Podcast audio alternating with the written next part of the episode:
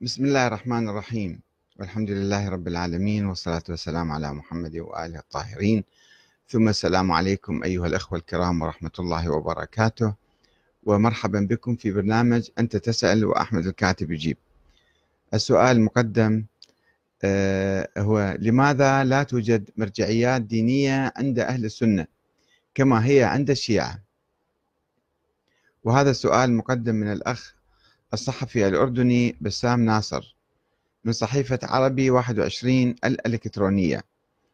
يسأل ويقول السلام عليكم. تحياتي لك أستاذ أحمد. وأرجو أن تكون بخير وعافية. أعد تحقيقا صحفيا حول لماذا لا توجد مرجعيات دينية عند أهل السنة كما هي عند الشيعة. وأود أخذ مشاركة مختصرة منك لتضمينها في التحقيق. إن كان الأمر ميسورا لك ورغبت بذلك فهذه أسئلة مفتاحية حول الموضوع. كيف تكونت المرجعيات الدينية عند الشيعة؟ ولم يحدث الشيء ذاته في أوساط أهل السنة. هل وجود المرجعيات خادم للدين أم معيق له ومؤطر لحركته وحضوره في المجتمعات مع بالغ الشكر والتقدير؟ أنا أجبت أجبته عن السؤال الأول ولم أجبه عن السؤال الثاني وأقول آه، هنا أيضا أضيف على ما أجبته به بأن المرجعيات هذه آه، لا توجد في الدين بهذه الصورة وهي تعيق فعلا و آه، يعني تحاول احتكار الدين وهذا الشيء ما موجود في الإسلام ولو بعض الأخوة استشهدوا بآية فاسألوا أهل الذكر إن كنتم لا تعلمون. هذه الآية نازلة بحق اليهود والنصارى. الله سبحانه وتعالى يخاطب المشركين أن يتأكدوا من نبوة النبي محمد بسؤال اليهود والنصارى عن ذلك. وهي إذا كانت يعني نستفيد من عندها استفادة عامة فهي يعني أهل العلم. نرجع إلى العلماء في كل مكان ولكن بصورة مرجعية. واحد هو يمثل الدين ويمثل كلمة الله في الأرض ويمثل الإسلام. هذا ما موجود بالإسلام. نجي على السؤال الأول. كيف تكونت المرجعيات الدينية عند الشيعة؟ ولم يحدث الشيء ذاته في أوساط أهل السنة. قلت له المرجعية الدينية الشيعية تكونت تدريجيا عبر التاريخ. لم تكن هكذا منذ البداية. وشكلت امتدادا لنظرية الإمامة الإلهية التي كان يؤمن بها فريق من الشيعة وهم الشيعة الإمامية. وكان ذلك الفريق في القرن الثاني والثالث والرابع صغيرا جدا. فرقة من الفرق من سبعين فرقة أو من يعني من, من مجموع الفرق. ثم أصبح أكبر أكبر فريق مع مرور الزمن كما هو الآن يطلق بصورة عامة على الشيعة هذا الاسم وإلا حقيقة حتى الآن الشيعة ربما 70 80% لا يؤمنون بهذه النظريات. ولكن هذه النظرية عموما تشكل امتدادا لسياسة الأئمة الحسينيين من أهل البيت وهي سياسة المعارضة السلمية وعدم الاندماج مع الدولة العباسية. لا هم مع الدولة العباسية مثل وعاظ السلاطين أو مثل بقية العلماء ولا هم ثوار معارضين مثل السادة الحسنيين يعني اللي كانوا دائما رافعين راية الثورة على العباسيين. ومن المعروف أن الشيعة الإمامية قد انقسموا في أواسط القرن الثاني الهجري. يعني بعد نشوء نظرية الإمامة بضع عشرات من السنين إلى فريقين رئيسيين. هما الإسماعيلية والموسوية. وبينما وصل الإسماعيليون إلى السلطة كانوا حركة سرية ثورية أيضا. بعد حوالي 150 سنة استطاعوا إقامة دولة لهم. بعد عدة أجيال يعني من قادتهم. آه، ومن الأئمة السريين لهم. وأقاموا الدولة الفاطمية في شمال أفريقيا في نهاية القرن الثالث الهجري. بينما ذولا وصلوا وصلوا للسلطة. فإن الشيعة الموسوية وصلوا إلى طريق مسدود بوفاة الإمام الحسن العسكري سنة 260 للهجرة دون خلف. مما أوقع شيعته في حيرة وانهيار. تلاشى هذا الخط تقريبا.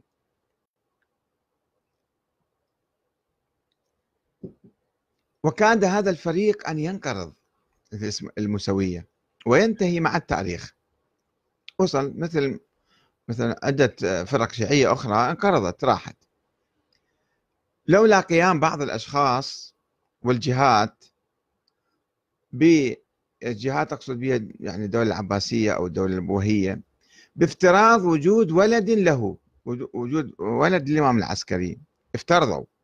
قالوا إنه الإمام الثاني عشر وأكملوا القائمة ب 12 واحد وقالوا إن هذا الإمام غائب. وأيضا هو المهدي وسوف يخرج في المستقبل ليملأ الأرض قسطا وعدلا كما ملئت ظلما وجورا. ركبوا الأحاديث على هذا الشخص ما موجود. وأدى قولهم هذا إلى ولادة الفرقة الاثنى عشرية في القرن الرابع الهجري. وادعى بعض أصحاب العسكري النيابة الخاصة عن ذلك الإمام الغائب ولده يعني. قالوا هو موجود ونحن رأيناه ونحن وكلاؤه ادعاءات فارغة بدون أي دليل. مو مو أربعة فقط 24 واحد ادعوا ذلك في تلك الأيام فيما يسمى بعصر الحيرة. واستمر الحال لمدة سبعين عاما اللي هاي عصر الحيرة أو الغيبة الصغرى كما يسمونها. وبعد ذلك انتشر بين الشيعة الاثنى عشرية حديث رووه عن الإمام الثاني عشر الغائب اللي ما حد ما شايفه. يأمر فيه بالرجوع إلى رواة حديث أهل البيت في المسائل الحادثة لأنه النظرية الإمامية كانت تقول بأنه آه، الاجتهاد ممنوع وحرام ما يجوز. كل مسألة تجيكم ارجعوا بها إلى الإمام هو يجاوب هو عنده علم من الله تعالى.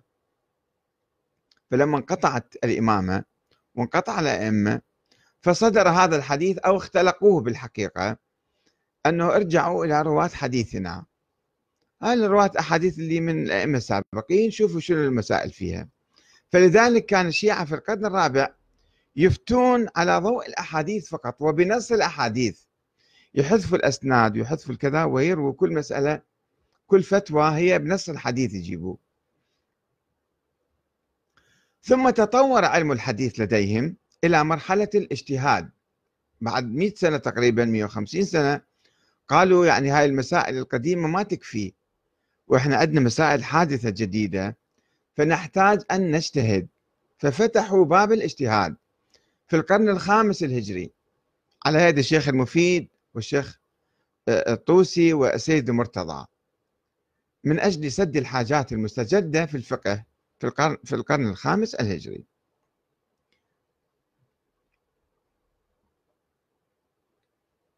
وبالرغم من حدوث نوع من التعاون والتنسيق بين علماء الشيعة الاثنى عشرية الشيخ الصدوق والشيخ الطوسي والشيخ المفيد وذولا والحكام البويهيين والعباسيين حتى مع الخليفة القادر بالله العباسي وابنه القادر إلا أنهم ظلوا عموما بعيدين عن التبعية للسلطة مثل علماء السنة.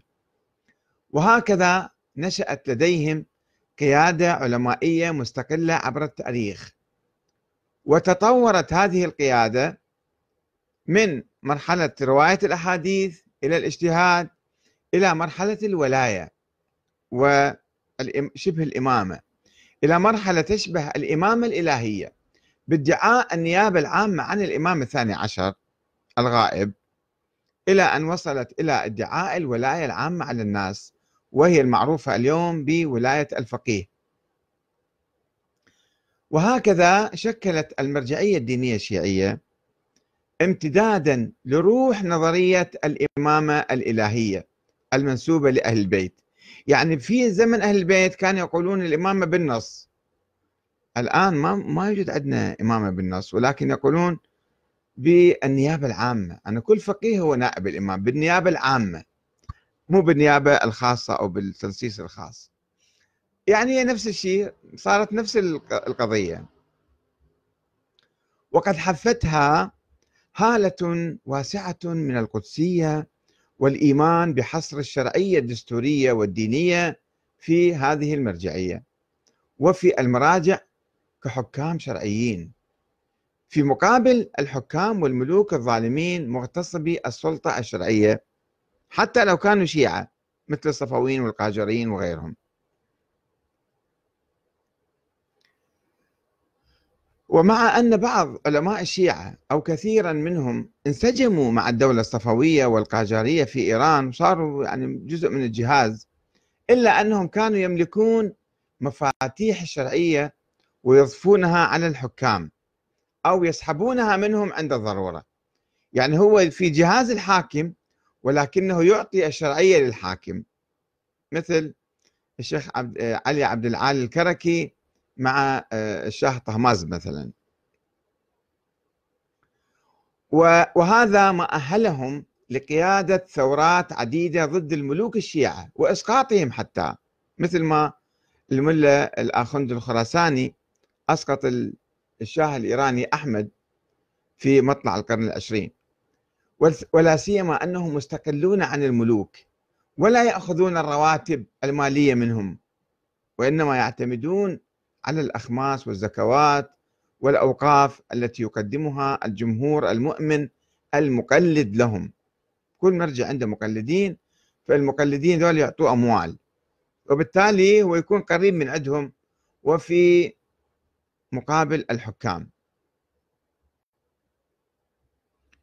وإذا نظرنا إلى تاريخ المؤسسة الدينية السنية فإن نرى افتقادها للشرعية الدينية في مقابل امتلاك الخلفاء والحكام وكل من يستولي على السلطة بأية وسيلة للشرعية السياسية والدينية أصلا علماء السنة وعلى رأسهم الإمام أحمد بن حنبل هو الذي أضفى الشرعية الدينية على الحكام حتى الحكام العسكريين الذين يستولون على السلطة بالقوة.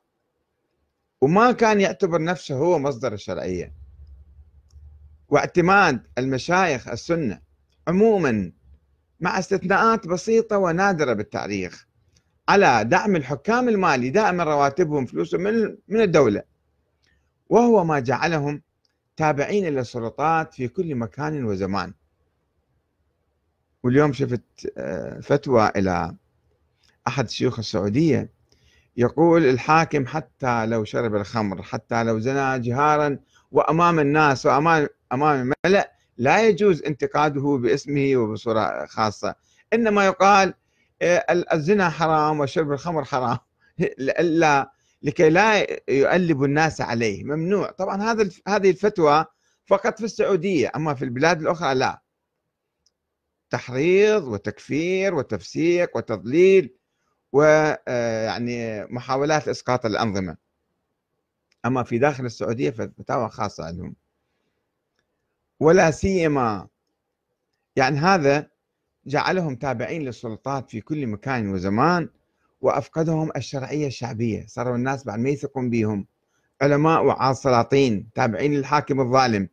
عندما الشعب ينفصل عن الحاكم والحاكم ينفصل عن الشعب والعلماء والمشايخ تابعين للحاكم فالشعب سوف يستهين بهم. ولا سيما عند انحراف الحكام وممارستهم للظلم وتشريع العلماء السنة أو إقرارهم بجواز كون الحاكم ظالما وفاسقا. مو مشكلة خليه يكون ظالم فاسق. وبعضهم قال حتى لو كان كافر لا يجوز الخروج عليه. بل ووجوب طاعته أيضا وحرمة الخروج عليه.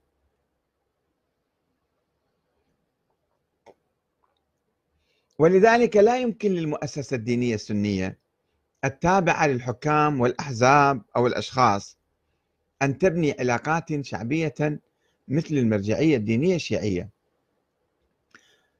وكلما يمكنها القيام به أن تقود المعارضة السياسية أحيانا أو تنتج فتاوى في مسائل فقهية حادثة ولكنها لا تملك في الثقافة السنية. القدرة على امتلاك أو احتكار الشرعية الدينية والسياسية كما تفعل المؤسسة الدينية الشيعية المعاصرة. لقد تطور الفكر السياسي الشيعي الحديث إلى مرحلة جديدة هي القبول بالحكم الدستوري والديمقراطي. وحظي هذا التطور الجذري التاريخي بقبول ودعم وتغطية المرجعية الدينية. ولا يزال يرتبط معها ولكن يعني لا يزال يرتبط معها بوشائج معينة. ولكن هذا التطور مؤهل لتجاوز المرجعية الدينية الشيعية وكسر احتكارها للشرعية الدينية والسياسية. باستناده إلى الشرعية الدستورية والشعبية المنبثقة من صناديق الاقتراع يعني عندما تتركز هذه الأنظمة الديمقراطية في إيران والعراق مثلا سوف تتجاوز المرجعية. وفي إيران حتى بالحقيقة هي تجاوزت المرجعية الدينية أو الشرعية الدينية. بإضفاء يعني القائد هو الحاكم الشرعي المنتخب من الناس. ومن المحتمل جدا أن تنكفئ المرجعية الدينية وتقتصر على دور الإفتاء والتشريع في المسائل الحادثة الشخصية فقط ولا سيما بعد نشوء حركة نقدية تراجع يعني هذه الحركة موجودة الآن في الحوزات حتى وفي الأوساط الثقافية الشيعية. هذه الحركة تراجع الأسس الفكرية الإمامية التي قام عليها المذهب الشيعي الاثنى عشري. والنظر إلى فكر أهل البيت السياسي من زاوية أخرى تقول بأنهم كانوا يؤمنون بالشورى أساسا ولم يكونوا يؤمنون أو يدعون إلى الإمامة الإلهية التي اخترعها المتكلمون والغلاة من الشيعة وثم فرخت, فرخت لنا نظرية المرجعية الدينية. إذا لم تكن لم يكن أهل البيت نفسهم يملكون الشرعية الدينية الإلهية وإنما كانوا يعتمدون على الشرعية الشعبية الشرعية الدستورية. عندما ينتخبون يصبحون أئمة وعندما لا ينتخبون لا يوجد أي نص على وجوب طاعتهم أو اتباعهم لأنهم ليسوا منصبين من الله تعالى. فكيف نعطي القدسية والشرعية الدينية للعلماء الذين يدعون العلم والذين يدعون التقوى والورع والعدالة ويدعون أيضا النيابة العامة عن الإمام اللي هو ما موجود. يعني شوفوا هاي المرجعية الدينية تقوم على مجموعة أساطير بالحقيقة. وبكلمة مختصرة وأخيرة إن التطور الديمقراطي الشيعي الأخير هذا اللي حاصل الآن على أرض الواقع سوف ينسحب على التاريخ ويعيد قراءة مذهب أهل البيت. ويرفض النظرية الإمامية القائمة على شرط العصمة والنص والسلالة العلوية في الإمام. تلك النظرية المثالية الخيالية الوهمية التي أفرزت العقيدة الاثنى عشرية والمرجعية الدينية الشيعية. ففي الحقيقة لا يوجد لدينا في الإسلام شيء يسمى مرجعية دينية وشخص واحد يقول أنا مرجع الدين. أنا الذي أفسر الدين أنا الذي أحتكر الشرعية. هذه كلها آه، إذا لم نقل بدع إنما هي أمور تطورت عبر التاريخ ولا تملك أساسا شرعيا آه، إسلاميا. فإذا عدنا إلى الإسلام نجد أنه المسألة مفتوحة لجميع الناس أن يبحثوا أن يجتهدوا أن يقرأوا الإسلام كما يشاءون وليسوا ملزمين باتباع شخص معين باعتباره مرجعا دينيا. هذا شيء ما موجود. نستشير العلماء ولكننا لا نقلدهم.